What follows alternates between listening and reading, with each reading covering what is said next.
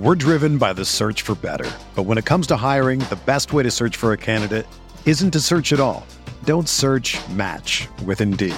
Indeed is your matching and hiring platform with over 350 million global monthly visitors, according to Indeed data, and a matching engine that helps you find quality candidates fast. Ditch the busy work. Use Indeed for scheduling, screening, and messaging so you can connect with candidates faster. Leveraging over 140 million qualifications and preferences every day, Indeed's matching engine is constantly learning from your preferences, so the more you use Indeed, the better it gets. Join more than 3.5 million businesses worldwide that use Indeed to hire great talent fast. And listeners of this show will get a $75 sponsored job credit to get your jobs more visibility at Indeed.com slash BlueWire. Just go to Indeed.com slash BlueWire right now and support our show by saying that you heard about Indeed on this podcast. That's Indeed.com slash BlueWire. Terms and conditions apply. Need to hire? You need Indeed. Hello, everyone, and welcome to the Spurs Up Show, the best Gamecocks podcast on the internet. Today is Monday, August the 17th, 2020. On today's show, folks, we've got a good one. Fall camp is beginning. The 2020 football season is almost here. I'm narrowing it down to the top five storylines as we head into fall camp, and the Gamecocks beginning fall camp on Tuesday, getting ready for this 2020 football season. I will break it down. My top five storylines you need to watch for as we head into fall camp. Also, tons of news and notes to get into, your listener questions and a fantastic interview, guys. One of the best conversations I've ever had on these airwaves. AJ Turner, former Gamecocks running back and really do it all player for South Carolina.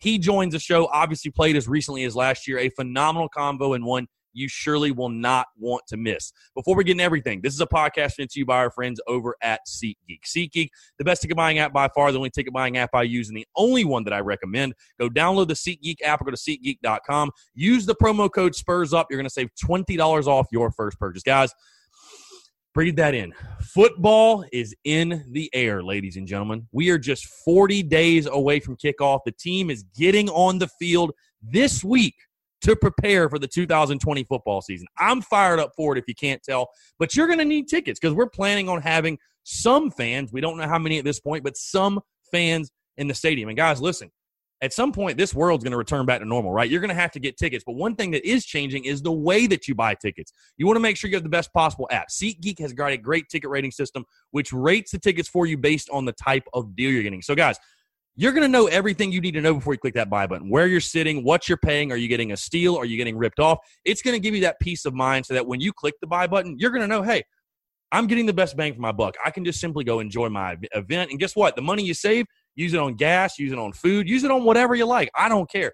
But you're going to get the best bang for your buck. And again, they're changing the game when it comes to ticket buying. Again, they're the only app that I use. Everything I go to, everything I go to, I use the guys over at SeatGeek. They're phenomenal. So again, that's our friends at SeatGeek. Go download the SeatGeek app or go to SeatGeek.com. Use the promo code SPURS UP, that's S P R S U P, to save $20 off your first purchase. Let's get it.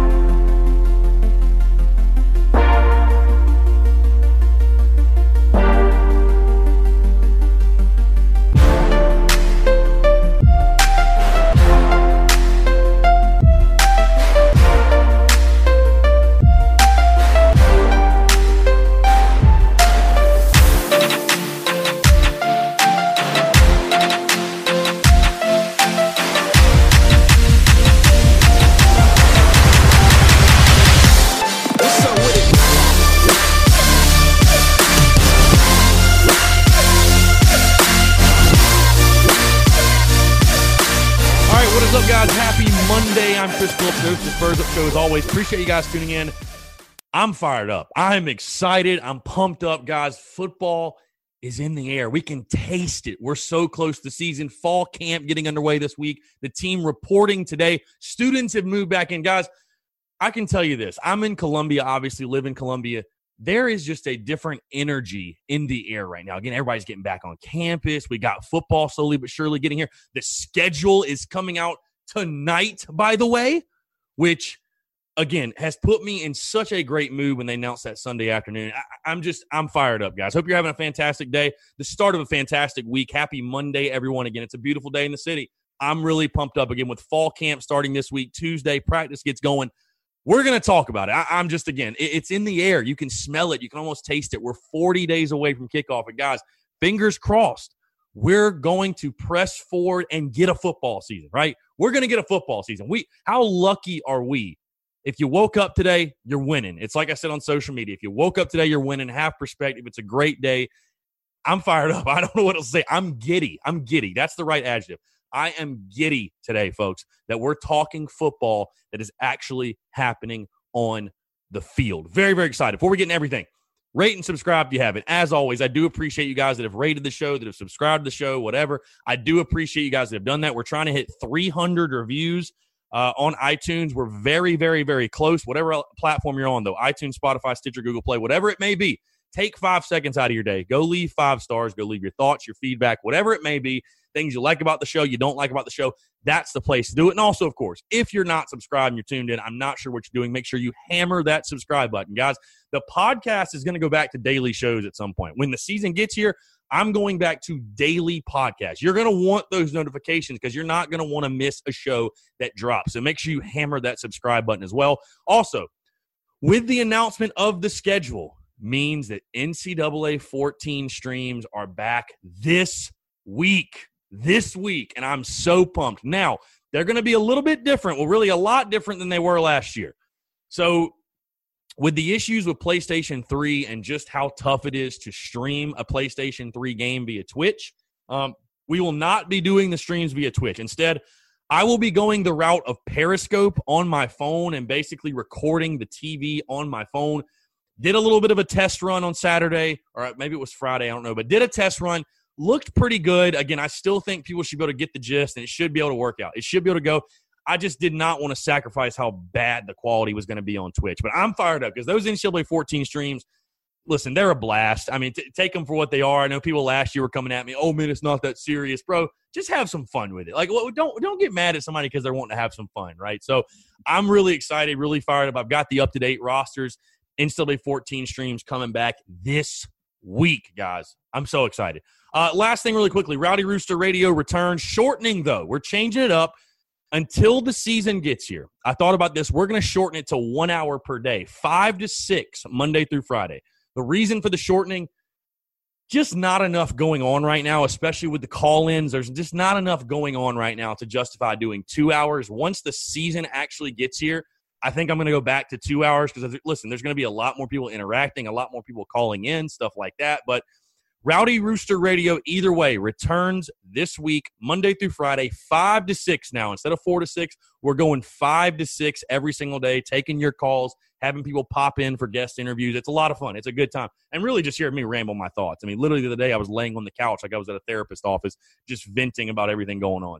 So it, it's a good time. Make sure you tune in that. It's on blogtalkradio.com. Also, just follow Rowdy Rooster Radio on Twitter, Instagram, whatever, um, to know when the show happens. But Monday through Friday, 5 to 6 now is what we're going to do. All right. Let's jump into it, baby. Football is back. The team is getting on the field this week. Like, how, how good does that feel, right? Gamecocks reporting today. Again, students have basically moved back in, but the Gamecocks football team reporting today officially, tomorrow officially starting fall camp. And I figure, hey, there's a lot of things going on right now um, in regards to things I think South Carolina fans really need to keep a sharp eye on. I'm going to break it down to, to the top five storylines as we head into fall camp here. The five things you need to be watching. Let's start number one. And I just sort of mentioned it. Listen, 2020 has shown us that, you know, that famous lyric, if you want to hear God laugh, tell him your plans, right? Well, 2020 has not exactly gone to plan the way we thought. And obviously, things are ever changing. The numbers are coming out. You know, you, you see all the people on social media, and you if you watch the news at all, which I don't, I try to stay away from all the negativity, but whatever. You hear the numbers coming out, we see what's going on.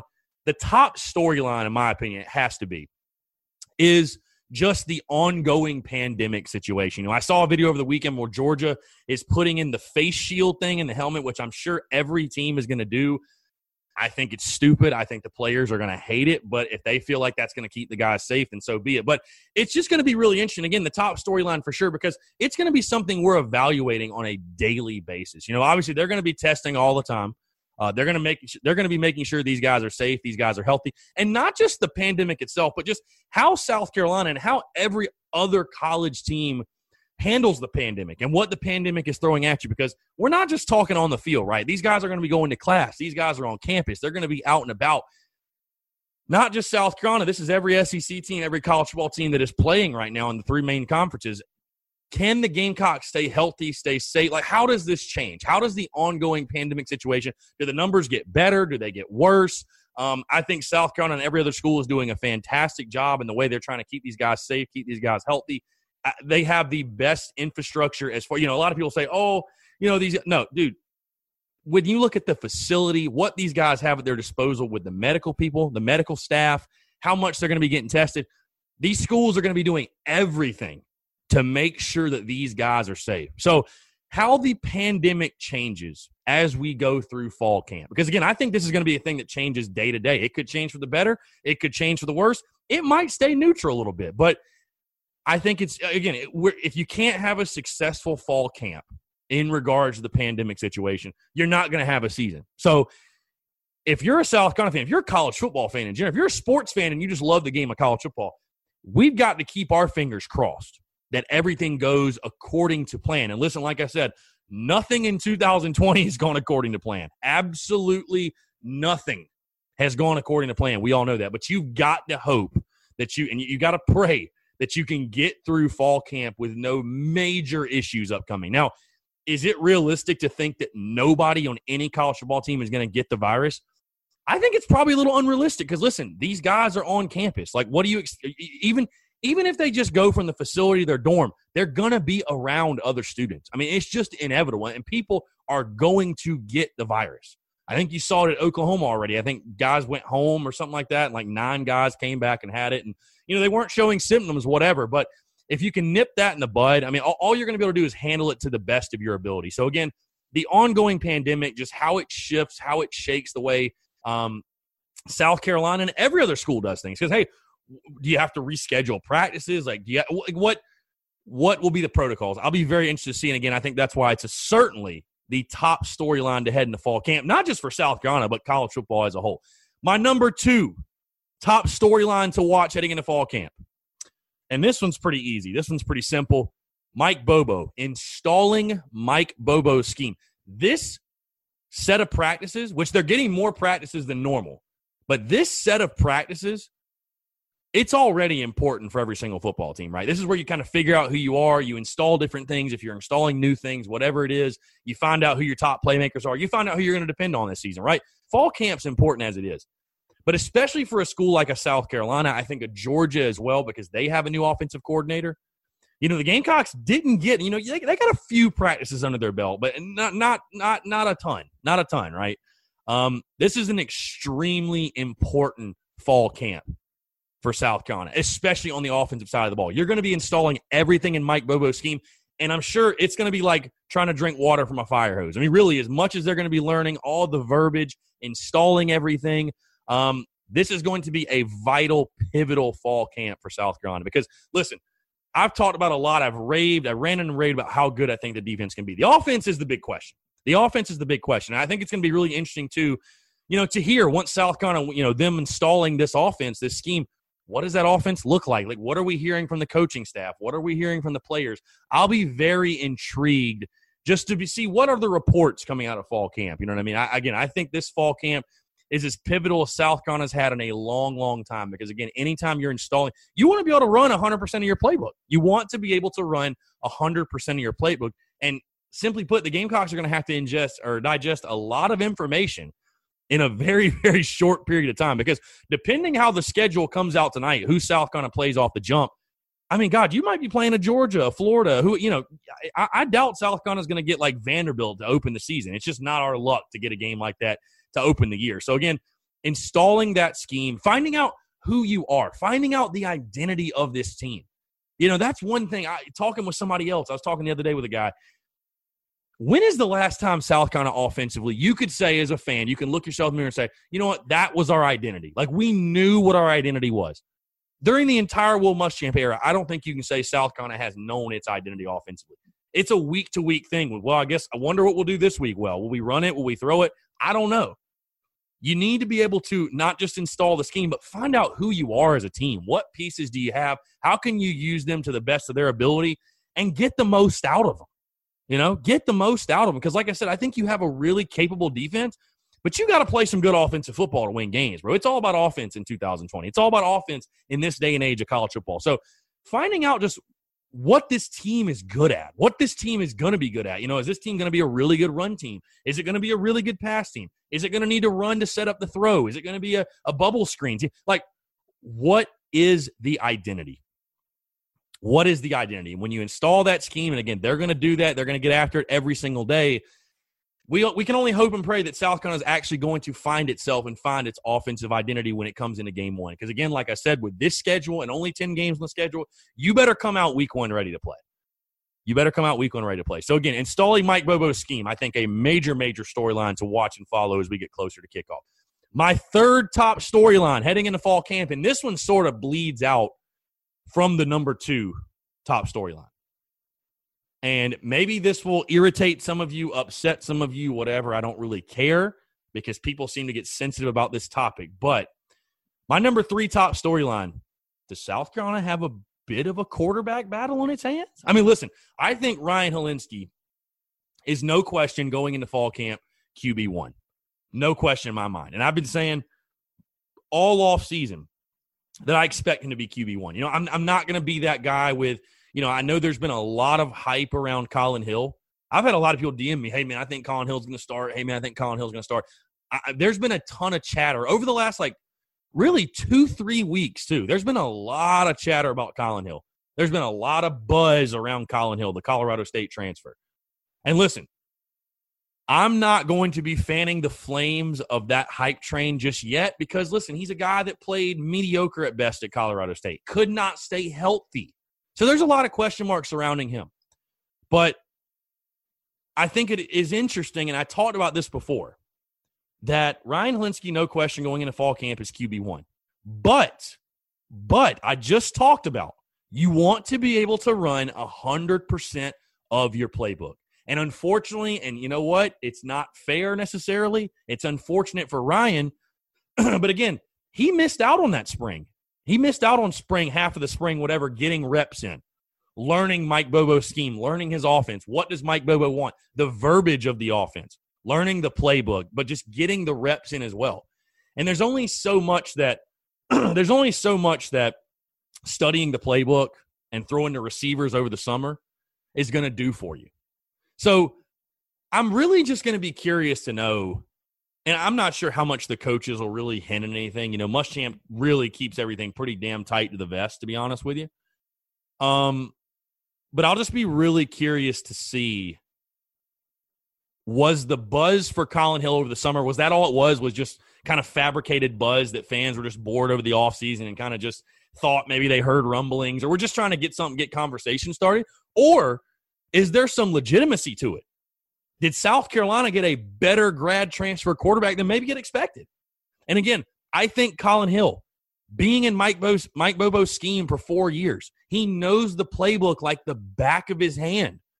That's a huge advantage. I talked about before. Listen, the reason Ryan Hilinski won the QB2 job last year over to Dakereon Joyner, right, was because his throwing ability was that far superior to Dakereon Joyner, supposedly. Okay, and then he takes over as a starter after Jake Bentley's hurt. Now, fast forward to this year. All things being equal, let's say Collin Hill, and we watched the tape, he can sling it a little bit for sure. And again, I talked about this on a, on a previous podcast, I think about a week or two ago. But you watch the film, you watch his highlights. When he's healthy, he can sling it. He throws a pretty ball, no question. So if Ryan Hilinski and Collin Hill's throwing ability, let's say they're equal, neither one of them can run. We know that. Neither, I mean, no offense to either guy, but neither one of them are going to mistake you to be fleet of foot. N- neither one of them. Um, if the throwing ability of both guys is fairly equal, then you would think that Collin Hill's got a pretty damn good chance to win that job. Because listen, he comes in as the guy, like I said, that knows that offensive scheme like the back of his hand. You know, it's going to be a much easier, simpler transition. It's going to be a lot smoother of a fall camp if you have a guy like Collin Hill out there that just knows the entire playbook. Again, it's really not even a knock on Ryan Hilinski necessarily. But, you know, it's the difference of can you run 60 or 70% of your playbook or run 100% of it? And that does make a difference. So, like I said, is there a quarterback controversy? No, I certainly don't think so. But I will say this as well. Until you have a guy, you know, I hate to cite Clemson, but until you have a guy like a Trevor Lawrence or a Justin Fields or like a bona fide starter, like eh, truly, like when South Carolina had Connor Shaw, yes, they had a great quarterback or a great backup in Dylan Thompson, but there was no debate who the quarterback was. There, there was no, you know, none of that. There, there was no debate. There was great competition between those guys, but you all knew, we all knew Connor Shaw is our quarterback, no doubt. When you have a guy like that, it's a given. But as much as I like Ryan Hilinski, I don't think you can say that right now. Like Ryan had an okay freshman season. He did some good things, he did some bad things. Played hurt half the year. Really, basically the whole year he played hurt. So he's fully healthy now. How does that impact it? But I'll just be really curious to see again was the Collin Hill chatter, the buzz over the summer, was that all that was? Was that just fabricated buzz? Because again, I take everything you see on Twitter and social media over the summer with a grain of salt. I mean, these guys are just out there throwing the ball around, running routes. Nothing is in stone. They're not even practicing yet. Now we're going to get practices. How do we hear Mike Bobo talk about the quarterback position? How do we hear Will Muschamp talk about the quarterback position? And hey, Will Muschamp was asked about it. Could could Collin Hill win the starting job? He said absolutely, absolutely he could. So listen, with the pandemic being what it is, Will Muschamp, South Carolina may lose every game and Will Muschamp wouldn't get fired. Who knows? Who knows? Because of the financial hits everybody's taking, whatever. I, that that's kind of a, irrelevant. But Will Muschamp and this staff, this team know that the ur- the urgency to win is there. This is this is a huge year as far as just showing progress in the program. You know, I, I don't think anybody can debate that. This is a big year. You need to show a positive trend. You need to show the program is trending the right way. You need to show that you're taking all that great young talent you have on campus and you're doing something with it. You're winning some games. So they're going to play the guy. I know it sounds simple and it's like, no, duh, no shit, Chris. But they're going to play the guy that gives them the best chance to win. And, and like I said, I like Ryan. I think he's got a very bright future at South Carolina. But all things being equal, you've got the veteran guy that has supreme knowledge, you would assume, of Mike Bobo's scheme and of his system and what he wants to do. Will a quarterback battle bleed into fall camp? I, I, I, will just be very, very, very intrigued to see if the hype train, if the buzz, if that's all it was, or is there substance to it? Moving into my fourth top storyline heading into fall camp. Fourth top storyline heading into fall camp. I just talked about all that young talent you got on campus. I'm going to move over to the defensive side of the ball. And listen, You've heard me talk a lot of offense because I think that's where the questions are. I, I mean, really, I, I think that's where the questions are. I've ranted and raved and feel really, really good about the defense. But listen, they've got some questions on their own. My fourth top storyline is these young star studded defensive recruits are getting their turn, are getting their opportunity to fill in and be the dude. And I'm speaking specifically of Zach Pickens and Jordan Burch. Listen, it's all about recruiting, right? like you can sit there and say, oh, you know, recruiting, you know, the the the rankings are overrated. Like, just get listen. I get it, man. Some of the greatest players in South Carolina history, most of them weren't four and five stars. Most of them were three stars. I get it. But I'll tell you this: when you land a five, you need him to pan out. I mean, you need him to pan out. I've already said before, I'm expecting big time things out of Zach Pickens he will get the opportunity this year to fill in the role, to fill in the void, I should say, that Javon Kinlaw left behind, who's now at the San Francisco 49ers. Departs DJ Wonnum, insert Jordan Burch. Listen, I think the great thing with Jordan Burch as well, South Carolina has depth on the defensive front. They have depth in the front seven. Jordan Burch isn't necessarily going to be thrust into action and put in a bad situation or, you know, put in a situation he's not ready for.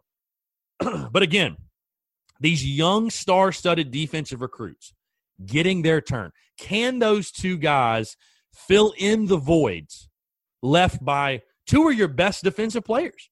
I mean, again, there's no question. Kinlaw and Wonnum, by far, two of your best. You look at the statistics, they scream that as well, especially Kinlaw, especially what Kinlaw did.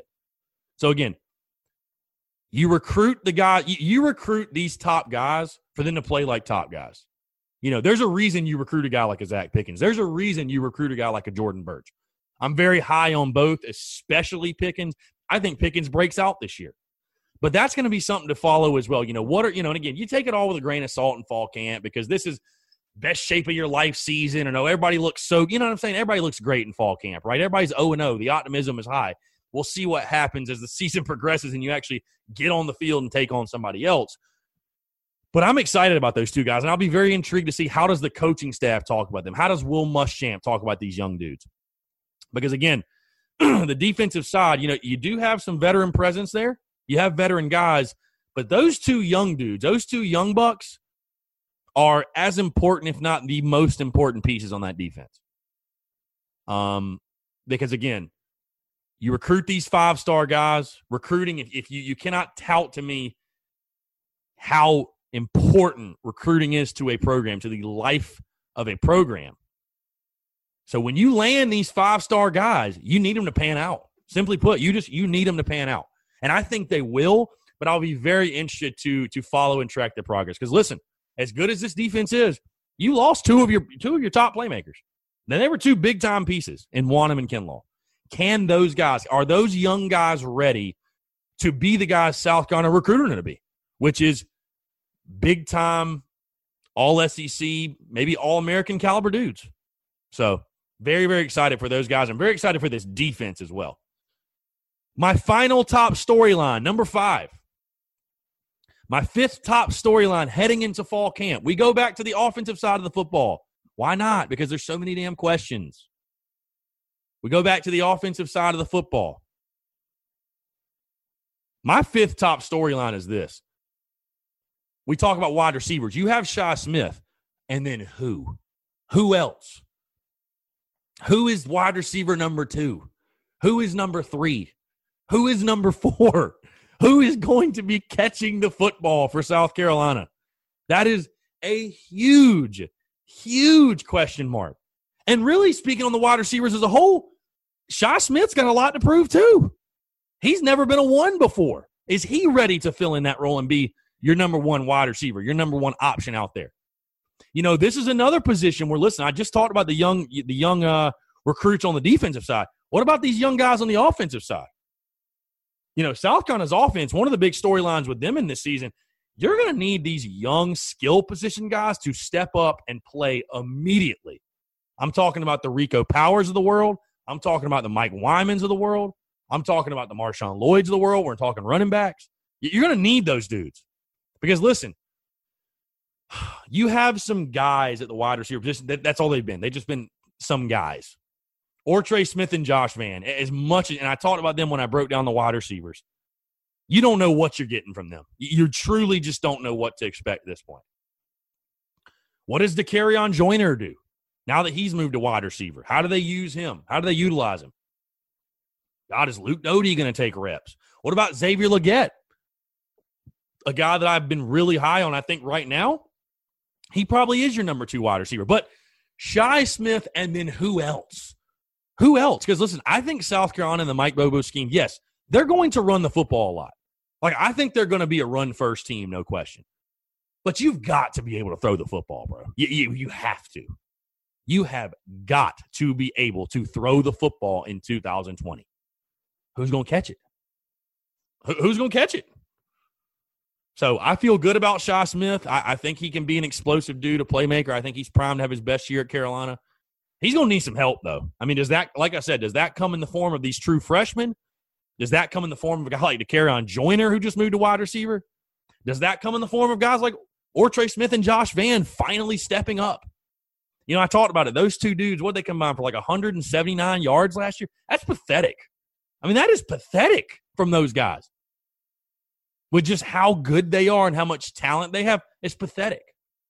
So, following that, you know, hearing from camp, listen, we, we kind of, you kind of get the, you know, the tidbits. You can kind of pick up on little things as fall camp goes on, what the coaches are saying, sort of who they're talking about, who they're highlighting.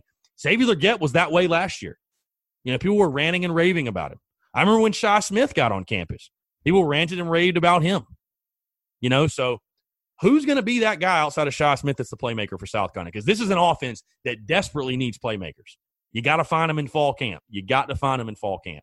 So again, top five storylines for fall camp: the ongoing pandemic, installing Mike Bobo's scheme, the quarterback battle question mark, young star-studded defensive recruits getting their turn and filling in the voids left by two of your top playmakers, and the fifth and final one: Shi Smith and then who? Who's going to catch the football? So really excited, guys. Obviously, I'm going to have updates and everything, and we're going to have little, you know, key little takeaways here and there from fall camp. I'm just fired up. The football's back. I'm fired up. The boys are putting on the helmets, putting on the pads at some point, getting back out on the field. It feels good. It feels good to have football back in our lives. Really, really pumped the Gamecocks. If you missed it, kicking off fall camp Tuesday afternoon. Tuesday, kicking off fall camp. Really, really excited. Um, all right, couple news and notes to get into really quickly, and then we'll get into your listener questions. Like I said at the top of the show, very, very exciting news dropping on Sunday afternoon. The schedule drops tonight. The schedule drops tonight. If you can't get fired up about that, I simply don't know what to tell you. I really, really don't.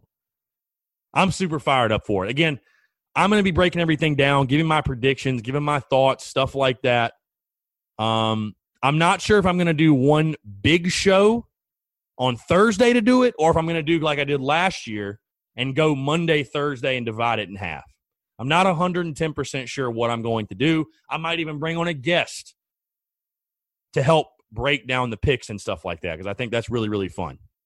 Um, but we'll see. But either way, very, very excited. Also, uh, like I said, a couple other small things happening over the weekend. Mike Kotsar signing with the Hamburg Towers. Congratulations, Mike. And I think pretty typical, basically what I expected from Mike. I thought he'd be an overseas player, a guy with some game for sure. Very, very excited for Mike, though, getting that opportunity. Um, here's a funny thing that happened ESPN College Football dropped their odds to win the conference, to win the SEC.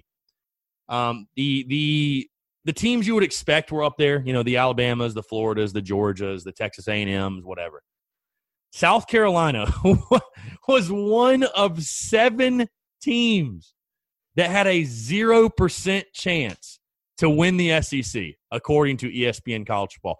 Not, not 0.1, because listen, even Kentucky had 0.1%. South Carolina has a 0.00% chance to win the SEC, according to ESPN College Football. Listen, I ain't picking South Carolina to win the SEC. No doubt. There ain't nobody that's picking South Carolina to win the SEC but 0.00? Woo. I mean, what? Crazy, man. Just the disrespect. The disrespect is felt right now by me. Um, last thing, really quickly Dallas Beaver uh, played for the Gamecocks this past 2020 season. He has officially announced his retirement from the game of college baseball. So both Bryant Bowen and Dallas Beaver, two big time transfers, two big time grad transfers that the Gamecocks picked up over the offseason last year. Uh, both deciding to hang up the cleats. And listen, it sucks. I I, I hate it for these guys. I, I, truly, truly, truly hate it for these guys because you know it, it's just unfortunate. You know they've had their their seasons, they had their their opportunities ripped from them. I'm ba- basically when you look at it that way, they had their opportunities ripped from them, and with everything going down in college baseball as far as how they're divvying up scholarships with those guys both being grad transfers i think they could have i think south carolina can and probably did reduce the money. So at that point you know i definitely understand these guys making that decision. I, I understand it's a tough decision. It sucks because i think both guys could have been really really nice pieces for south carolina i think they were being nice pieces for south carolina when, when they played in 2020 i think they were both evolving into that um, and again, it's just unfortunate to have these guys have their seasons ripped away like that. But again, Dallas Beaver announcing his retirement from the game of baseball. So, uh, well wishes to Dallas. Hopefully, we can get Dallas on the show here soon. Would love to do that. I've talked to him about it before. Hopefully, we can get Dallas on the show though, um, and go from there. So, really wish those guys well. All right, let's get into your listener questions. We're going to dive straight into Instagram.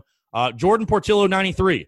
Better receivers this year, Joyner or Doty? Joyner, no question. I, I mean, Luke Doty's a quarterback.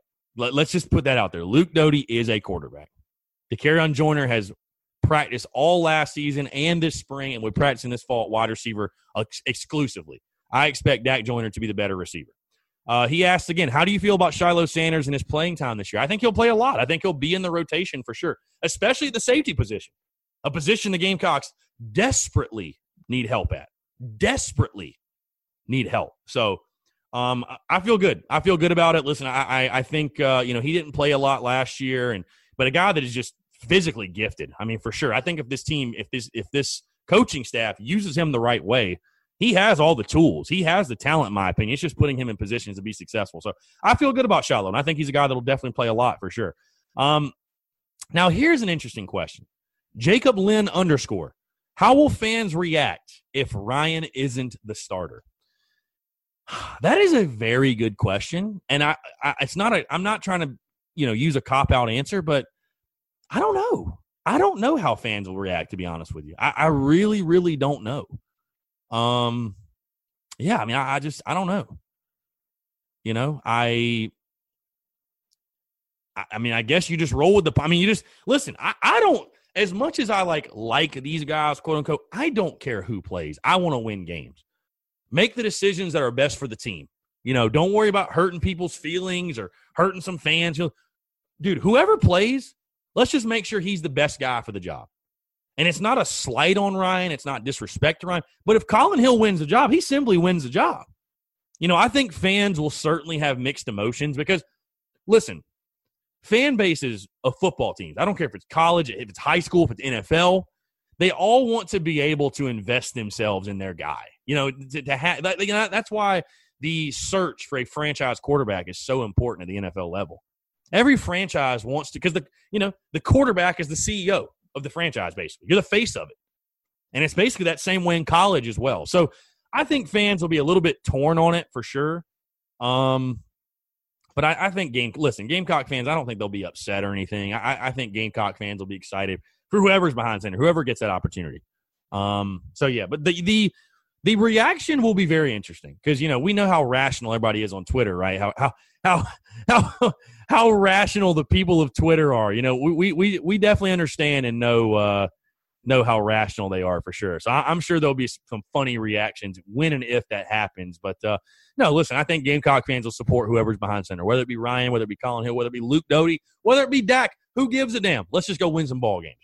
Um, Jeffrey underscore Crosby, how are you feeling on the new Garnet jersey? Yes, so over the weekend we got a leak of the new Garnet jersey.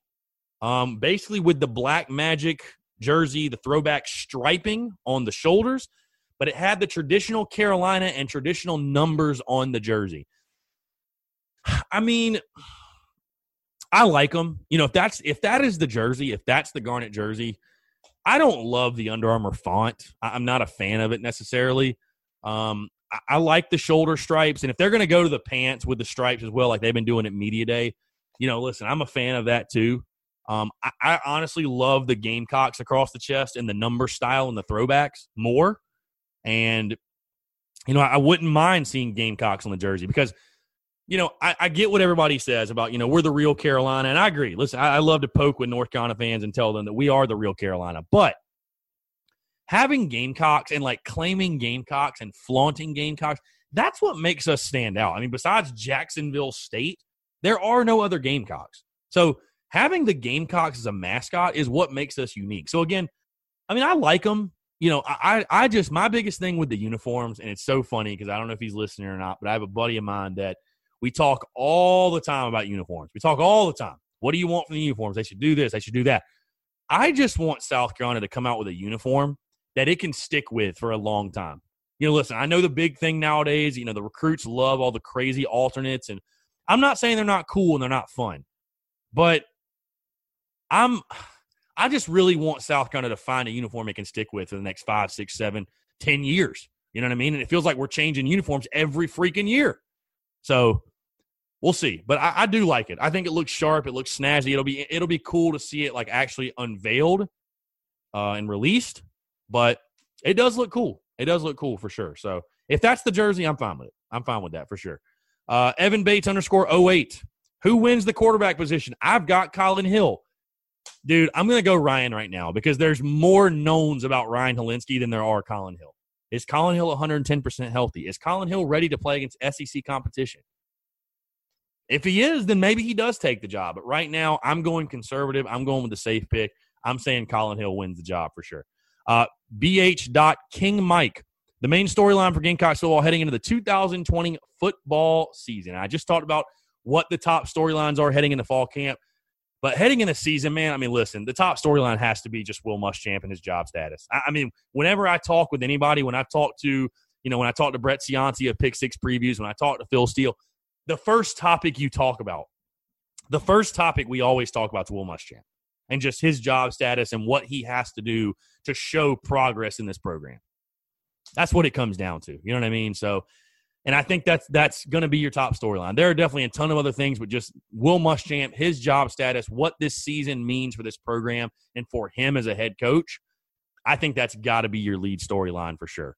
Um, let's see. We have one more question, I believe, from Twitter. Let me pull it up here really, really quickly. Yeah, here we go. And it comes from our buddy Terrence Harris. Terrence, I appreciate you, man. You're always asking questions, being interactive. I really do appreciate that. Um, Terrence asks, who will be the offensive and defensive MVPs? That's a good question. I, I think offensively, Marshawn Lloyd.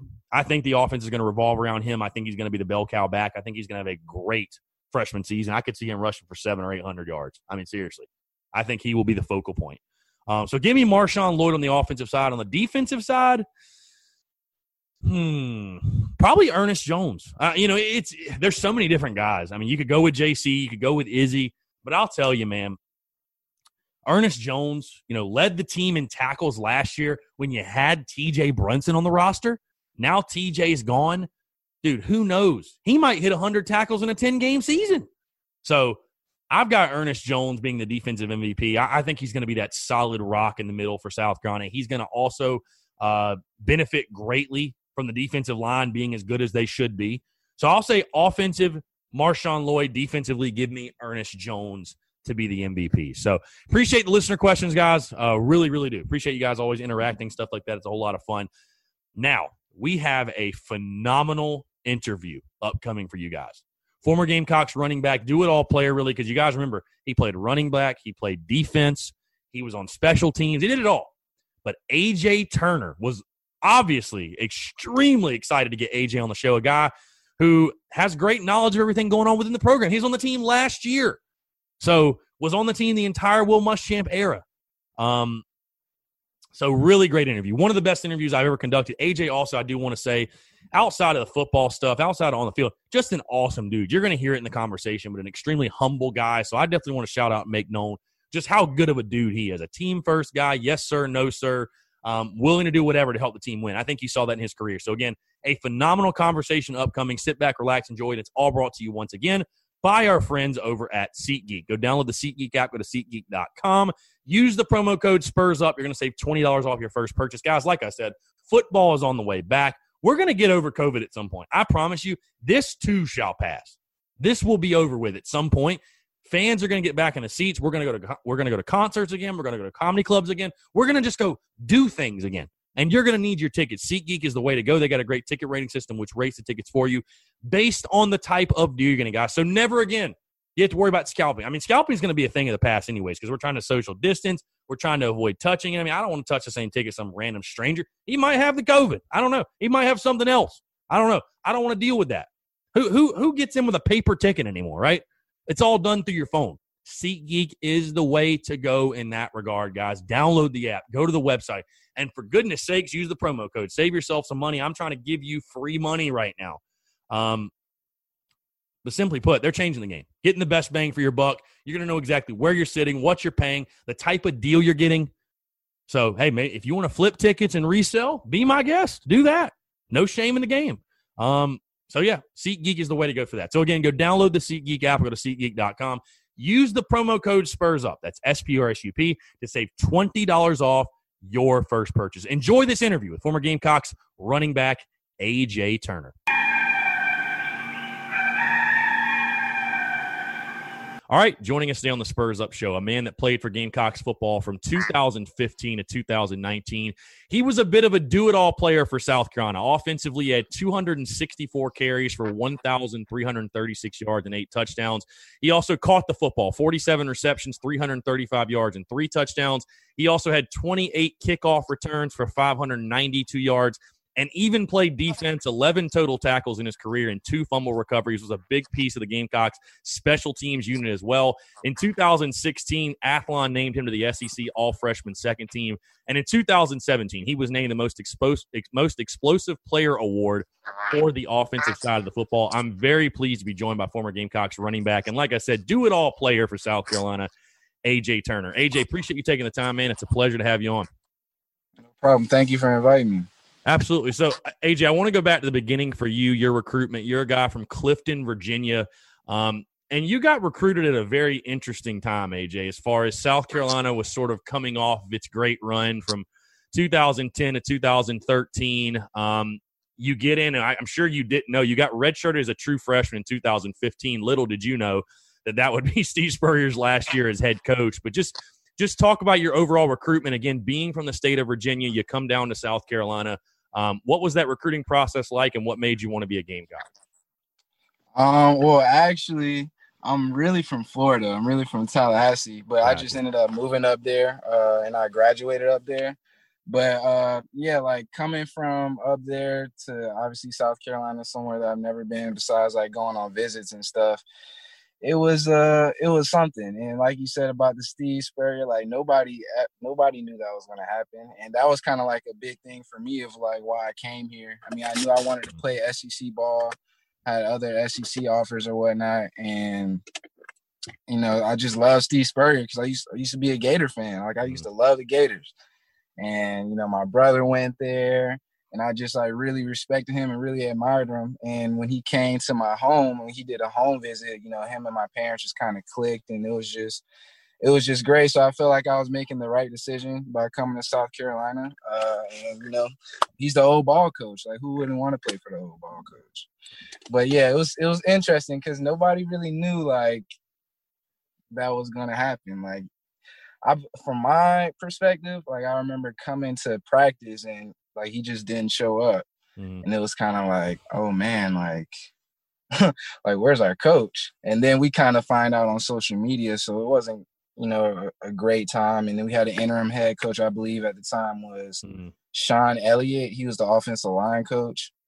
Uh, so yeah, that was just a that was a lot. And then, you know, the transition into, you know, getting a whole new coaching staff and, you know, like with Muschamp and, you know, Bentley and everybody, uh, you know, it's just it's just hard, you know, as a football player, you know, when somebody brings you in, they expect a certain thing from you, so you know what they're expecting, and you know what they want from you. But you know, when new people come in, you kind of really don't know, and it's you know they might have their own plans. You know, they mm-hmm. might bring in their own guys, so you know you just got to really be on your p's and q's as far as like making sure you're doing everything that you can.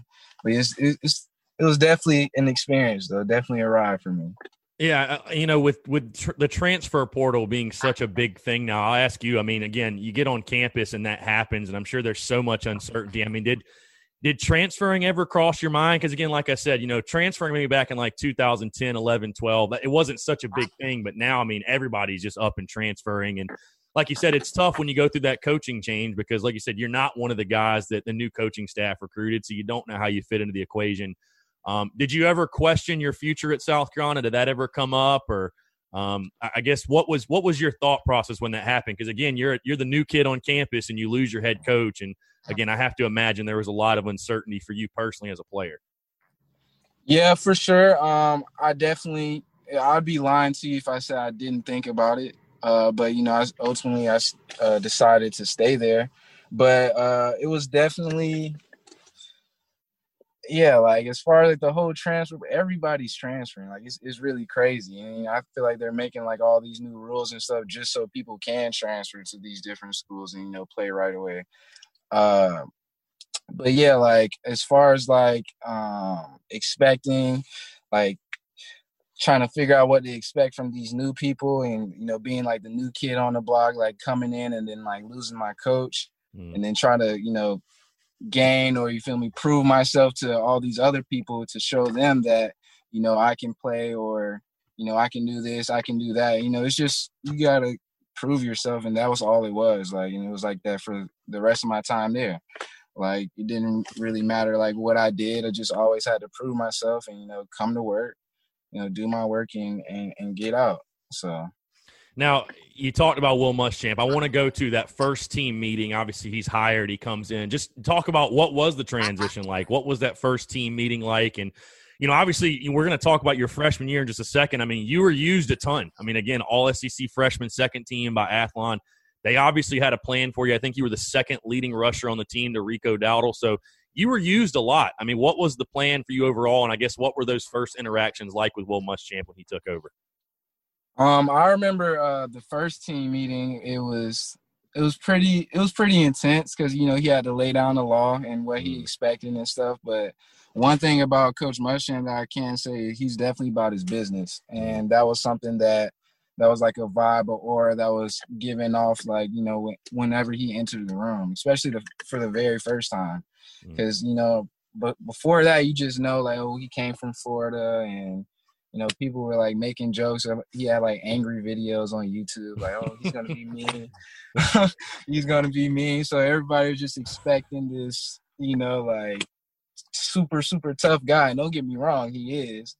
Uh, but they were expecting this super tough guy. But it was it was super intense for the for the first meeting. But then after, you know, he started to get to know everybody, you know, learn everybody's names. And then after that it was everything was fine. Like me and him, we joked around all the time. Like, like I told him he looked like Fred Flintstone one time. Like we were just, yeah, like we were just, we would, me and him would always joke around. Like especially if we were eating or you know in between, uh, walking to meetings and stuff like that. But he's he's a really great guy. So moving into that freshman season again, you're a redshirt freshman, AJ, and like I said, they used you a ton. I mean, that freshman year, 116 carries, almost just under 500 yards, 497. You had three touchdowns. You also had 21 catches for 143 and a touchdown in the backfield. I mean, you started fast. I mean, you led the team that first game against Vandy. Will Muschamp's first win, 13 carries for 70 yards. Um, you had an 18 yard touchdown reception against Mississippi State. You had the 80 yard kickoff return against East Carolina, which I know nobody forgets that as well.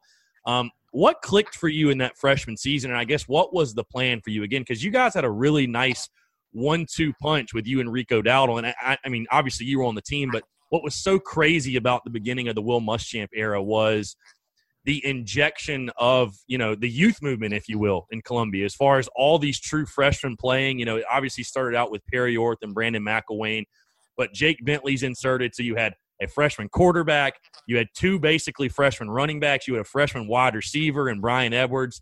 Um, what was the plan for you? What clicked? And I guess how cool was that to be making an impact with all these other freshmen like yourself? Um, I think something that clicked with me was, you know, like I said earlier, like with Muschamp, I, I just felt like every practice and, you know, every rep, you just had to prove yourself and I feel like I I that's what I did. I tried to prove that you know I can do this, I can do that. You know, I can run the ball, I can run up the middle. You know, I can catch the ball. You know, I can do these um, different things. Uh, but like as far as like the freshmen, like it's everybody bonding together. Like mm-hmm. it was it was real cool. Like you know, knowing that okay, the freshmen have to step up in order for us to you know do what we have to do this season. And you know, that kind of like brought everybody together, especially as freshmen. We're all new. So, you know, we're already kind of, you know, trying to fill everything out, but we knew we had each other.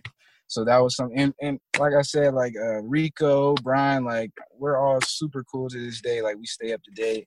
You know, we talk and stuff like that. Um, but yeah, like my freshman year, I just I really loved the way that they used me.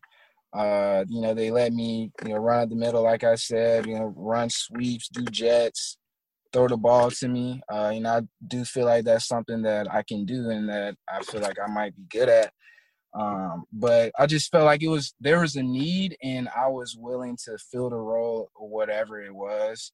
And you know, being able to get the opportunity was a blessing because I was able to showcase that I can uh, do these different things. So as far as that, you know, it was just it was just getting the opportunity because you know, like I said, like I know I, I work hard on whatever I do, practice, and I just know that you know I have a God given ability, um, and you know I just do what I can to uh, make it mean. So I mean, if my coach tells me, "Oh, I need you to do this," like, mm-hmm. yes, sir. I'm a yes sir, no sir type of dude. Like I'm, I'm just gonna do whatever it takes or whatever I'm told, and that's that. Yeah, you're definitely a team guy and a selfless guy, and I want to get in that just a little bit. Kind of on a funny note here, AJ. I just thought about this. That first game against Vanderbilt, literally the first kickoff of the Will Muschamp area of the Will Muschamp era. That was you, correct? That it was almost a safety. And yeah, that was yeah. So it was you. This is your first game actually suited up, getting game action, and I remember that so vividly because it was literally the first kickoff ever of the Will Muschamp era, and everybody's thinking, "Oh my God, did he go out and come back in and get a safety?" Thankfully, you didn't. We can laugh about it now, obviously, because you didn't and we won yeah. game and all that. But like, how how scared were you, I guess, after that happened? Like, oh my God, if this is a safety, Will Muschamp is going to cuss me into the ground, basically. Yeah. So I was, I was definitely worried about that. I was like, man, I'm finna get an earful when I go to the sideline, like for sure. But also, like, it was a mixture of that, like, you know, me just being nervous. It was like my first, that was my first college play ever. Like, yeah. you know, getting the ball kicked me and stuff. But that's no excuse. You know, I should have like I said, we look at it differently now. It's not funny now, but I can laugh. But it's just, yeah, I was super nervous, and thank God I didn't get a, I didn't get a safety because that would be that wouldn't have been a bad start to the Will Muschamp era for sure. No doubt. So I want to move to another game that 2016 season, AJ, the Texas A&M game, which was I would argue was your best game that season. One of your best games, the Gamecock, I would say. Um, you start the game off in great fashion 75 yard touchdown run on literally the first play of the game. Talk about just that play what you saw. I mean i was in the stadium that day. It was absolutely electric. I mean no better way to start the game off against a ranked texas a&m team. Just i mean what that that had to be just a rush of emotions. I'm sure you know every play you have the mindset i'm going to take this to the house but to actually do it on the first play of the game i mean that that was a crazy beginning to that one.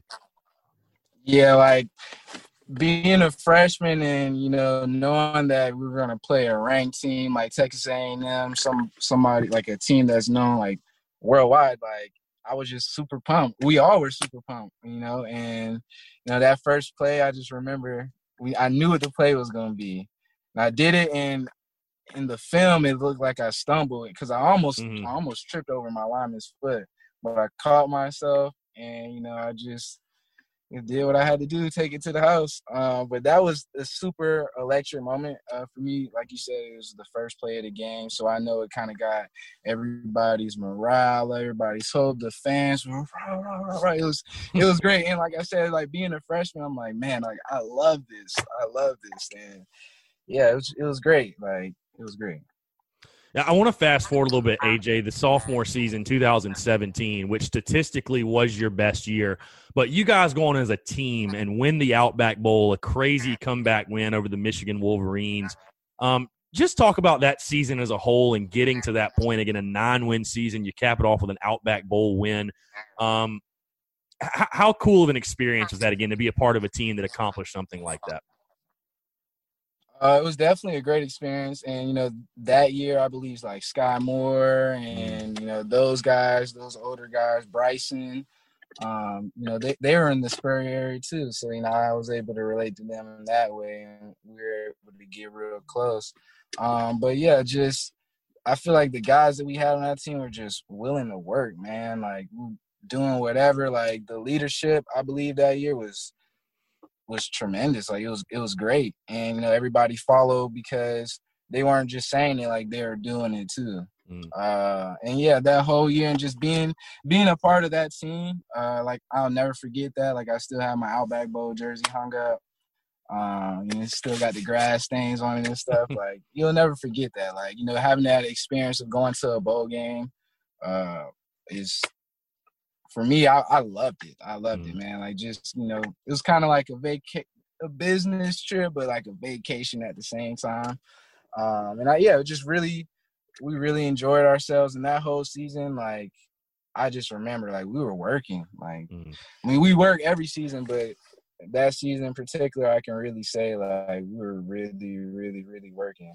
And so I think it ended up paying off as far as us getting invited to that and you know being able to ultimately win that. For sure. So you were a guy, AJ, that you dealt with a lot of injuries from ankles to shoulders to knee to whatever. uh, you know, what was it like as far as just overcoming that adversity? I mean, again, it, it doesn't just take a toll on you physically, but mentally as well when you're having to overcome injury after injury. And again, listen, you play football, you're going to have those nicks and those bruises. Everybody has them. But to overcome all that adversity, I think speaks to the type of player and the type of person you are. Just just talk about, I guess, what that was like battling that, battling those injuries, and I mean, again, you you continued to overcome, overcome, overcome every single injury you had. Like having an injury isn't fun, especially when you're doing something that you love. So, like when somebody tells you you have to sit out, or you know you can't be a part of this, or you can't do that, like it's it's it's depressing. Like you don't really want to hear it because it's something that you love to do.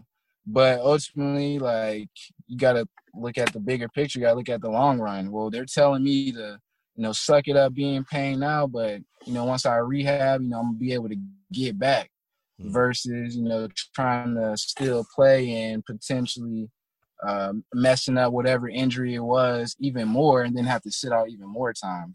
So it's kind of like an investment in the decision. Uh, yeah, that you had to make. And yeah, like like I said, having an injury, it sucks. Like it sucks. Like I remember being on the sideline, like just being real sad, like seeing everybody suited up. I'm just in my jersey and some shorts. Like, you know, like I, I want to play too. Mm. Uh, but yeah, emotionally it was emotionally, mentally, it was definitely hard, but like something that got me through it is like whatever kill you doesn't make you stronger.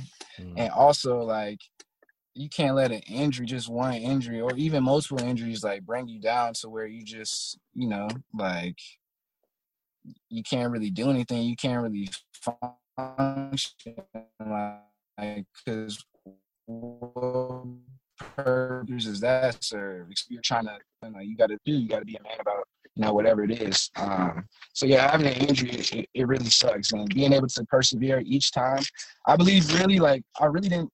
I feel like I didn't really get injured that much. I had a concussion in 2018. Uh, maybe yeah, nicks and bruises like my freshman sophomore year.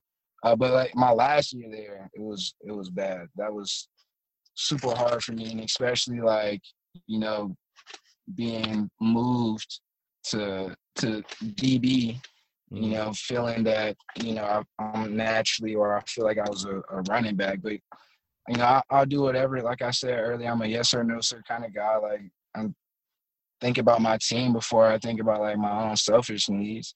And uh, yeah, so like my last year was definitely tough. Like, mm. it was it was really hard. I, I will admit that. Um, and I had to get through it. And uh, it took some time. Like it wasn't like an immediate like, oh, okay, well I'm gonna just rehab from this and I'm gonna be back. Cause it, it was happening one after another, shoulder stinger, hamstring, other hamstring. Like, you know, like that stuff. And those are things that you're out for a good amount of time. And I mean, as the mm-hmm. stats or whatever says for my last year, like I didn't I didn't play that much at all. Mm-hmm. Like so that that was and especially it being my senior season, like my last season, that was like another thing that really uh hit home. Uh, you know, it's trying to deal with it. Like it was my last season, I had to like go out like that. And like to this day, like I'm still sad about it if I'm being honest with you. Like, cause that's something that you can't get back. Like you can't get that year eligibility back. Like you can't get those plays back. You can't get those moments back. Like it's just it, it sucks. But I mean, I'm here. Like I'm still, you know, looking for an opportunity, like like this whole Corona stuff, as far as like going uh, to the next level, and you know, trying to get opportunity at the next level. But you know, I'm still here. I'm healthy, bigger, probably faster, stronger, and yeah, I'm I'm here now though. But it was definitely hard during that season. AJ, I, I don't think it's any secret that injuries have been a big uh, a big factor during the Will Muschamp era, I guess you could say. You know, Jeff Dillman fired, you bring in a new strength and conditioning coach. I'll just ask you, as someone that dealt with injuries, and a bunch of your teammates dealt with injuries as well. I mean, is there any one thing that you can put your finger on that you would say this is why that happened? Or, I mean, is there just something in the water in Columbia? Because it's, I mean, it's been crazy how many big impact guys have dealt with injuries. You know what I mean? I, every team has injuries. We all know that, but it just seems mm. like for whatever reason, again, I, I don't know if it's just something in the water, if it's bad luck. I mean, is there anything that you could put a finger on as this is why there were so many injuries or something that needs to be corrected to keep guys healthy or? Um, to be honest with you, I I can't really put my finger on anything. Uh, I mean, I don't think we were. Yeah, I can't really put my finger on anything as far as like maybe like why that was happening. I mean, weather, I guess. I mean, workload, you know, stuff like that. Maybe possibly, but like as far as like just like one thing, I feel like that, like that was the reason, or maybe well, if because we did that, like this happened, I can't really necessarily right. think of anything. But maybe it had to be something in the water in Columbia. yeah, because it seems like every sport too. Like Frank Martin deals with it too. Basketball players get in. I mean, I, and again, sports. There's injuries in sports, no doubt. It's just crazy. Yeah. It's like every single week I was like holding. I, have been holding my breath when the injury report comes out because you're like, God, who's nicked up this time? Like, who's going to be out for this game? Like, you know every every single game it's just like somebody it's always your big impact guys that are that are going to be missing it's crazy but i do want to ask you you know again it speaks to the type of dude you are your character but where where does that you know in a in a in an age where it's such a self gratification i feel like people are really selfish nowadays. You've talked about you've said multiple times you're a selfless guy you're a yes sir no sir yes ma'am no ma'am type of guy. You're going to do whatever the team needs. Where does that come from for you? Because again, you know, I mean, I'm sure you, you know, not calling out any names or every team hasn't, not everybody's like that. You know what I mean? There's a lot of guys that are looking out for themselves.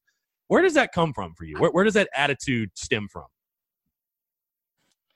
You know, I just, you know, growing up with a lot of brothers and sisters, like that's just something like you got to learn to, you got to learn to be selfish. Like you got to take care of one another. Like, you know what I'm saying? So, like as far as like being selfless and stuff like that, I just feel like that was I mean, I wasn't forcing myself to be like that, but maybe it was just like natural just because of, you know, how I was brought up and, you know, how I was taught, you know, to behave and you know, what to do and what not to do.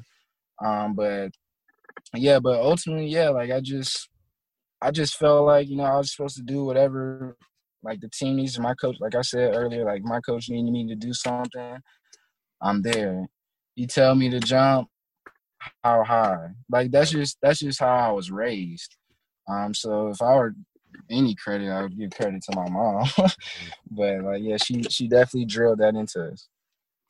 Now that junior season again you guys win seven games go to the belk bowl but you talked about something earlier and i want to touch on this. Your, your move to defensive back what went into that decision? Because i remember hearing that and thinking to myself just what? I mean, like no nobody was expecting that to happen. I mean, again, you had a pretty solid junior year, I would say, rushing the football, being an offensive uh, offensive weapon for South Carolina. I mean, what was the conversation like? What went into that move? Did it surprise you? Again, you're a yes sir, no sir kind of guy. You're going to do whatever the team asks, but I have to imagine after three years of being a running back and a lot of times starting and making a contribution, like I said, being an offensive weapon I'm sure that had to surprise you a little bit. I mean, w- what was that conversation like to move you to the defensive side of the ball? Um. Well, yeah, I'd, I'd be lying if I say I wasn't surprised. Uh, so it was basically a mix of you know a lot of people were being like injured, a lot of people were out, and they felt like I was athletic enough to do it, and that out of anybody else on the team, like they just chose me, and they felt like I could do it and, and actually be great at it. Um, so that was kind of like the talk of it, and you know, doing. I didn't really know. Like w- we talked about, like okay, well, I was gonna be doing both, like mm. you know, running back and DB. Um, so you know, I, I wasn't really going to offensive meetings at the time because you know I already knew the offense because it was similar to the uh, year prior to. Um, but you know, I was just in all the defensive meetings because I didn't know anything about it. I didn't know the defensive lingo, like anything. So I just put all my time there because, like I said, I already knew the offense. Um, but yeah, so like my uh my my impression was, you know, I was going to be doing both. It didn't really uh turn out like that. And I just ended up doing DB, like you said in the Belk Bowl. Like I was at corner. I didn't really know what to do, if I'm being honest. But like, you know, I was just I was out there, you know, and if somebody came my way, I was gonna hit them as hard as I can. like, but I mean, yeah, that was that was the talk, and you didn't end up playing out that way, but that was that was supposed to be the plan. Now, AJ, I want to go backwards a little bit and backtrack back to your freshman season, your redshirt freshman season because um, I just want to get your take on this situation. Because, like I talked about, Jake Bentley, halfway through the season, the coaching staff decides to pull the red shirt off Jake Bentley, who, you know, everybody jokes because all you heard about was this guy should be a senior in high school. This guy should be a senior in high school. He's the young guy, right? Uh, they pull the red shirt off him though. He takes over. You guys finished the season four and two, and then we also we all saw Jake Bentley's pro, uh, career progress out. And I'm going to get to his senior year and, or last season in just a second, but what what was the change you saw in the team from and you know all due respect to Perry Orth, Brandon McIlwain, but what was the change you saw when Jake Bentley was inserted in the lineup? Because obviously that season it paid off greatly, and he played some great football for you guys, and obviously you guys won a lot of games. What what was the change that you saw, and what was the I guess the fire and energy that Jake brought into the team? Um, I think uh, a lot of people looked at him like you said, like everybody's like, "Oh, this kid's supposed to be in high school. This kid's supposed to be in high school," but he had a work ethic of somebody that's already been in college, if that makes sense. Uh, so you know, he brought a lot of energy. Uh, even when he first got there, you know, he had leadership. You know, people were listening to him, and, and he was trying to make sure everything was fine and trying to coordinate different things. Like, hey, he was texting the group text, like, "Hey guys, like, let's go throw, let's go throw on Thursday." Mm. you know, like after practice or something, you know, do some extra stuff. And, you know, he was real big on that. And uh, he really, he motivated a lot of people. And I think that was the thing that uh, kind of like made, I mean, obviously besides like him playing, like him being a great quarterback, uh, but just his off the field, like leadership, um, really struck everybody, especially him being the age that he was. So people are already like, hold on, like this dude's so young, like he talking to me like nah but i mean he he he just had he had that gift to be able to to lead people and that's something that i can really say about him mm. so like as far, yeah as far as his impact like his leadership just changed a lot of different things uh, so i feel like it ended up like uh, bringing his play 2018, I want to fast forward to the Missouri game, the monsoon game. Have you ever been part of a crazier football game than that Missouri game uh, in the rain? That was something. that was something, man. It was it was muddy, it was and it was it sunny was the nasty. first half. And it was sunny the first half, which was crazy. And all of a sudden the rain just poured. And it was like the harder it rained, the worse Drew Lock in Missouri played, which was beautiful. It was a beautiful thing. Beautiful. Beautiful. well, yeah, that was an experience, man. Like it was soaked, like you you feel your compression soaked, everything's heavy. It was man, it was it was a lot. But I mean, you have on your helmet and stuff, so it's not like your head's getting right, wet. right. But that was a game. That was that was that was a crazy game. That was a crazy game. Crazy weather, crazy game, all that. now, as an offensive player, AJ, because again, you spent I would say 95% of your career on the offensive side of the ball. You know, it's it's noted South Carolina made a couple of different offensive coordinator changes from Kurt Roper to Bryan McClendon, and now they're going to Mike Bobo. But as an offensive guy going through those changes, I mean, what's your mindset? I guess as a player, you just kind of have to show up and get to work, like you said before. But but but what is the mindset overall, and what was the change like going from Roper to McClendon? Um, I would say that transition is similar to the Spurrier Muschamp transition. Really? Uh, maybe like not as intense, but like like I said earlier, like different people want different things. They're gonna expect different things out of you. So you know, having a, a offensive coordinator change, you know, knowing how you know Kurt Roper, like he liked to pass the ball and that. So you, you just got to kind of know like the the people that you're dealing with and like the stuff that they like. But uh, it was that was hard as well. You know, trying to. I mean, people know you can play, but like, can you fit into the system that they're trying to input? Mm you know so like trying to be able to like do all these different things uh definitely made it hard uh yeah, just changing anything, man. Changing coaches, coordinators is is just difficult because you just you don't know what to expect. Mm. And you don't really know exactly like what people want. And even if you do give people what you want, like that doesn't determine or that doesn't mean that you know you're going to play or you're going to get X amount of playing time. Mm. So you just you just never know. It's like it's like being lost in the forest, literally. Like that's that's the analogy I feel like I can give because you just you don't know anything. Like you just don't know. You're lost.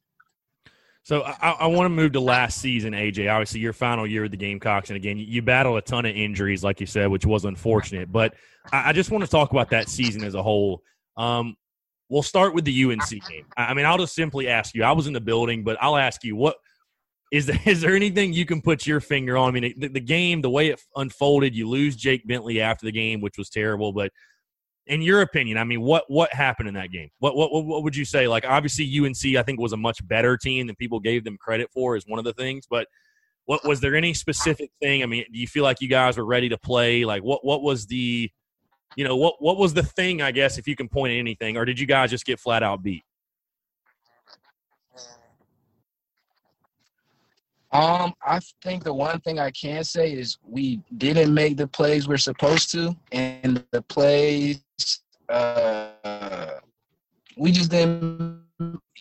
Yeah, we didn't execute and we didn't make the plays that we are supposed to. Ball or dropping picks, you know, like fumbling the ball, like mm just a lot of different things. Like we just nobody really executed. Well, I can't say nobody, but you know, just us as a whole, offense, defense, special teams, we just didn't really execute anything. Like we know we were taught and we had a plan, uh, but we just didn't make our plays, and it obviously showed. And they made their plays and then some. So, you know, like that was the result of that. so you lose Jake Bentley after the game. Insert Ryan Hilinski, who comes in, obviously this touted blue chip recruit. I'll kind of ask you, similar to the Jake Bentley situation when he was inserted. I mean, what was obviously? I mean, I, I have to imagine the team was a little devastated because I mean, you lose your senior quarterback, you lose your leader, your undisputed leader, no question. Um, but insert Ryan Hilinski, and he definitely had an energy, a spark of his own. Just I guess just talk about that transition. How tough was that for the team, or how? I mean, did that did that give you guys a spark? What was that overall transition like going from Jake Bentley to Ryan Hilinski? Um, I think everybody was kind of kind of shook about Jake, uh, but you know, knowing about Ryan and trying to you know, get to know Ryan. Everybody really knew Ryan before he even came in because you know mm-hmm. the uh, hope for Hilinski right. uh, thing like was big and it was always like broadcasting and stuff like that. So just kind of knowing his story uh, was a big thing and you know just making sure that we were behind him. So i feel like with ryan is similar to jake. Uh, he was very motivated. Uh, i'm sorry. He was very motivated and yeah he he had a thing with leadership too. Like he wasn't afraid to tell people if they mm-hmm. were doing wrong like hey tighten up or uh, you know he just he did what he had to do. And like jake also like he was always trying to implement extra things like hey we're gonna do seven on seven this day or like you know i'm gonna throw it to the running backs this day. Because i remember specifically me personally asking ryan like hey you trying to throw me some passes? Like mm. after practice and it's sure no problem of course. Sure no problem of course. Like no no questions asked kind of thing. And he was just a great guy. You know, he had a story, and everybody respected him and respected his story and what he had going on. So, you know, that was just something that we kind of used to, you know, just bond together as a team and you know help Ryan out because we knew obviously the position we were in, we are gonna have to have a freshman come and you know take over, uh, take over the position we felt like we were we were good in, but then we lost Jake. Mm-hmm. So uh, like that whole transition was I wouldn't say it was hard because like I said, like we all had hopes and expectations of Ryan and like knowing his story, like uh just made us come together and made us, you know, do what we had to do. Talk about AJ the impact of Thomas Brown um, because he comes in as the running backs coach. Unfortunately, only there one year. He's now with the LA Rams, which speaks to how good of a coach he is. But just talk about his impact because I thought you saw the running back room. You guys as a whole, the running game as a whole, I thought took a major step forward and certainly improved from 18 to 19. But just talk about his impact, you know, being a running back under a guy like that who has so much experience, has done it at the SEC level, done it at a high level. Again, obviously now in the NFL just speaks to the type of coach he is. How big of an impact did he have on that position group? Uh, I think he added. Um, I think he had impact. Yes, uh, I think he added uh, a lot of structure to the group as far as like you know we're gonna be doing this this time that time. You know we're gonna be meeting here. Don't be late. Mm-hmm. I could just hear his voice. He's like, "Don't be late." Uh, and yeah, he just he was really structured, and you know we did a lot of different drills and stuff, and you could just tell that he was really experienced and he knew what he was talking about, and you know, he was a great guy, a great coach. Uh, like you said, he already had the credentials, so it wasn't like anybody was doubting what he was saying uh, or anything like that. But yeah, I would say the biggest thing is that he he came in and he from what I when I was in the running back room, I can only speak for, but mm-hmm. uh, yeah, he definitely just added structure to the whole room, and that was something that we needed. It was a little more structure. Now, I want to ask you, AJ, because I'm curious. Like you said, you were back and forth between defense and offense, but I, I want to ask you because one of the underrated storylines last year was Tavien Feaster coming in, transferring from Clemson. You know, coming into the running back room. But I'll ask you, as as a you're listen, you're a team first guy, you're a selfless guy, but do you think the running backs took it a little personal? Because you're, you're all competitors, and this new guy comes in. I mean, you're excited because you add a new playmaker, but it's like, we're not going to let this new guy come in and take our carries away. I, I mean, it, it, only helps. I think it's all healthy competition, obviously. You know what I mean? Iron sharpens iron. Muschamp said it before. But what was it like adding Tavien Feaster into the mix? Um, I mean, when he came in, like I was probably in a running back room for like maybe a little less. So, but I mean, it just added competition, like you said, like mm-hmm. you know, made people everybody work harder. So people, certain people wouldn't think that they just had a job, or you know, you still had to prove yourself, kind of like what I was saying earlier as well. Mm-hmm. Uh, so yeah, it was just healthy competition from when I was a part of it. Uh, just yeah, the more the more competition you got, the more people are gonna try. You know, the harder people are gonna play, and that just elevates the whole room. But AJ, it definitely, yeah, I would say it definitely changed. For sure. AJ, talk about that upset in Athens against the Georgia Bulldogs. We got to talk about that one. Um, I think one of the biggest, if not the biggest, upset in school history, beating Georgia on the road. I think they were what ranked third or something like that. Um, I mean, how how awesome was that? I, what, just explain the feeling when Rodrigo Blankenship pulls the kick and you guys win that game. that was a crazy. It, it, it was crazy, man. It was it was electric. Like once he missed the kick, I've never been so happy with somebody missing the kick. like it, it was crazy. It was wild. Um, but yeah, like in the locker room, I'll never forget that. That's an experience that I'll take to my grave. I'll tell my kids about you know, like being in the locker room after that game, just everybody being electric. You got coaches dancing, you got Muschamp dance, you got the cigars were lit you too. You got the cigars lit. Cigars everywhere. were lit. Cigars were lit. People had roses in their mouth, like we was in a rose bowl or something. Like it was crazy, man. Everybody dancing, like it was, it was, it was a great time. My, my question is this. My question is this: Who had the cigars on deck, ready to light? Like, was that? Did you? Did you guys plan that? Like, all right, we're gonna take these cigars because we know we're about to get this dub. See, I don't even know that. I don't, I don't even who, know. Who has cigars just on deck? That's so funny. It was yeah, it was crazy. Like when I came in, because I'm usually like one of the last people to come in.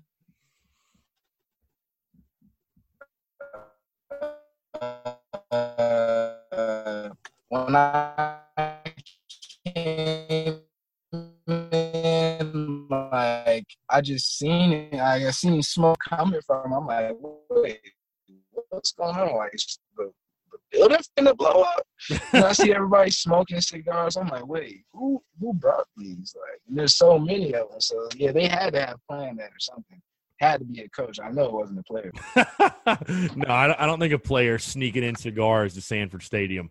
Um, you know, wrapping up here, AJ, I'll ask you just as far as the the future of the program, the direction the program is going. Again, this is going to be a really weird, crazy year. You know, it's announced it's a conference only schedule, ten games, and you know, we all have our finger fingers crossed that we're actually going to play it and get it all through. I think we will. I'm staying positive, optimistic about that. But 10 game schedule, year five again. I, I, know all of you guys are on social media. You all hear the chatter. It's unavoidable about the status of Will Muschamp as head coach and I guess what's expected. And obviously, you guys go out there as competitors expecting to win every single game. So maybe it's maybe it's uh, it's irrelevant to you guys, but you know, how, how, I'll just ask you, as someone that was just on the team last year, how do you feel about the overall status of the program, the culture of the program, the direction it's headed in under Will Muschamp, and you know, with the team they currently have going in this season? I think you would agree there's a ton of talent on that team, especially with the recruiting class you brought in with the Marshawn Lloyds and the Jordan Burches and the you know Zacch Pickens coming back and that that defense and just the talent you guys already had. But how do you feel about the overall state of the program right now? Um, I mean, it's hard to really say because I haven't been there recently, but like I can only uh, just take a stab at it. Like, I mean, just knowing the kind of guy uh, Muschamp is, like, I know that I know he's gonna have everything under control. Like, I know he's gonna make sure everything's straight. I also didn't know about the uh, like the whole status of like Muschamp like not being the head coach, I didn't really know too much about that. Like that, I just don't really pay. It, but I just feel like the culture there. I mean, it's like cool, cool one another. I mean, you're gonna have your dis- disputes, like your arguments, your fights. You know, O line versus D line kind of thing. Like you're gonna have that. But I just feel like it's it's in a healthy way. Mm-hmm. Um, just comp- competition. Like you know, people get people get real competitive and stuff, and like the coach there is, yeah, like you got to be competitive because you're not being competitive, like you're not gonna play. So, mm. uh, I feel like the, the overall uh, look at the program, like you said, like I know there's a lot of talent on the team. It's still the puzzle. I feel like because I don't feel like it's anything we don't have uh, good players or anything like that. Like our talent isn't good enough. Like it's just I feel like you have to uh, use people in the right way and uh, yeah, like ha- have a scheme. Um, but yeah, the coach there is great, man. I, when I was there, like I, I really enjoyed Columbia, especially not being there now. Like I remember when I was there, I was like, man, I hate Columbia. I hate Columbia. I hate Columbia. But I mean, it was a family there, man. That's something mm. that I'm gonna always have. Like I'm gonna always have those connections. I'm gonna always be able to talk to those people. I'm always be able to come back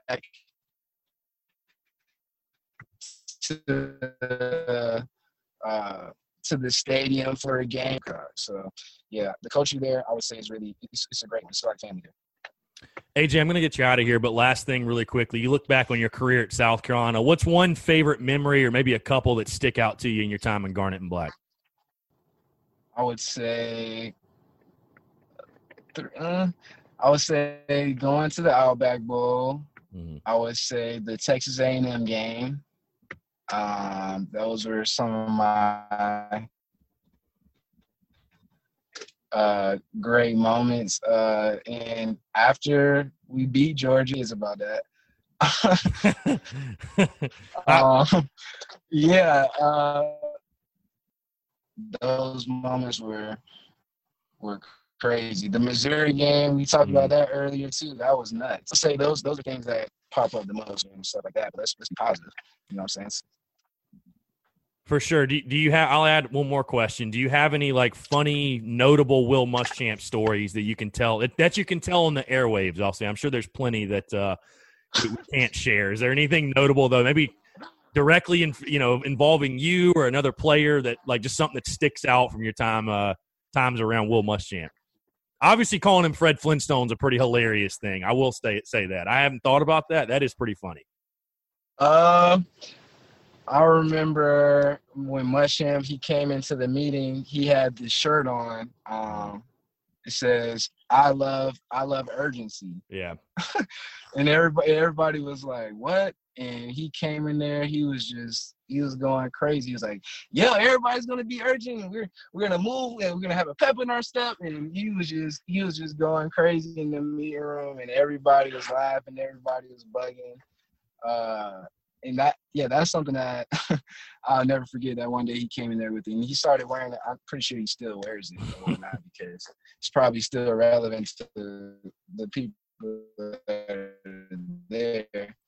But like, that was something that was a funny moment. Uh, he just like he's a funny guy as far as like be talking to him in passing and he'll say something uh like I don't know if I can say everything on, on air, but like he'll say something that just make you be like, did he really just say that? Like one time he called me, uh, we were eating breakfast together. Uh, this was after I told him uh, no, this is before I told him he looked like Fred Flintstone the same day. The only reason why I told him he looked like that was because he said I looked like Alfred E. Neuman, something like that. Like, yeah, I think Alfred. Neuman. Yeah, if I'm not mistaken. So I was like, "Well, you look like that's just how I am." Somebody talk about me, I'm, I'm gonna talk about you. That's so awesome. Well, AJ, I really do appreciate you taking the time, man. I know I know I speak for all Gamecock fans when I say uh, it was a pleasure to watch watching Garnet and Black, and like I said, just your attitude about everything, being the selfless dude that you are, being the team player. Um, it's awesome. I think it speaks to your character, the type of dude you are, and like I said, I know Gamecock fans, we all appreciate that, and you represent South Carolina very well, my friend. So I really appreciate you taking the time. Let's definitely do it again soon. For sure, for sure, no problem. Thank you for giving me the opportunity. Absolutely. So he's AJ Turner. I'm Chris Phillips. We appreciate you guys tuning in, and we'll catch you next time on the episode of the Spurs Up Show.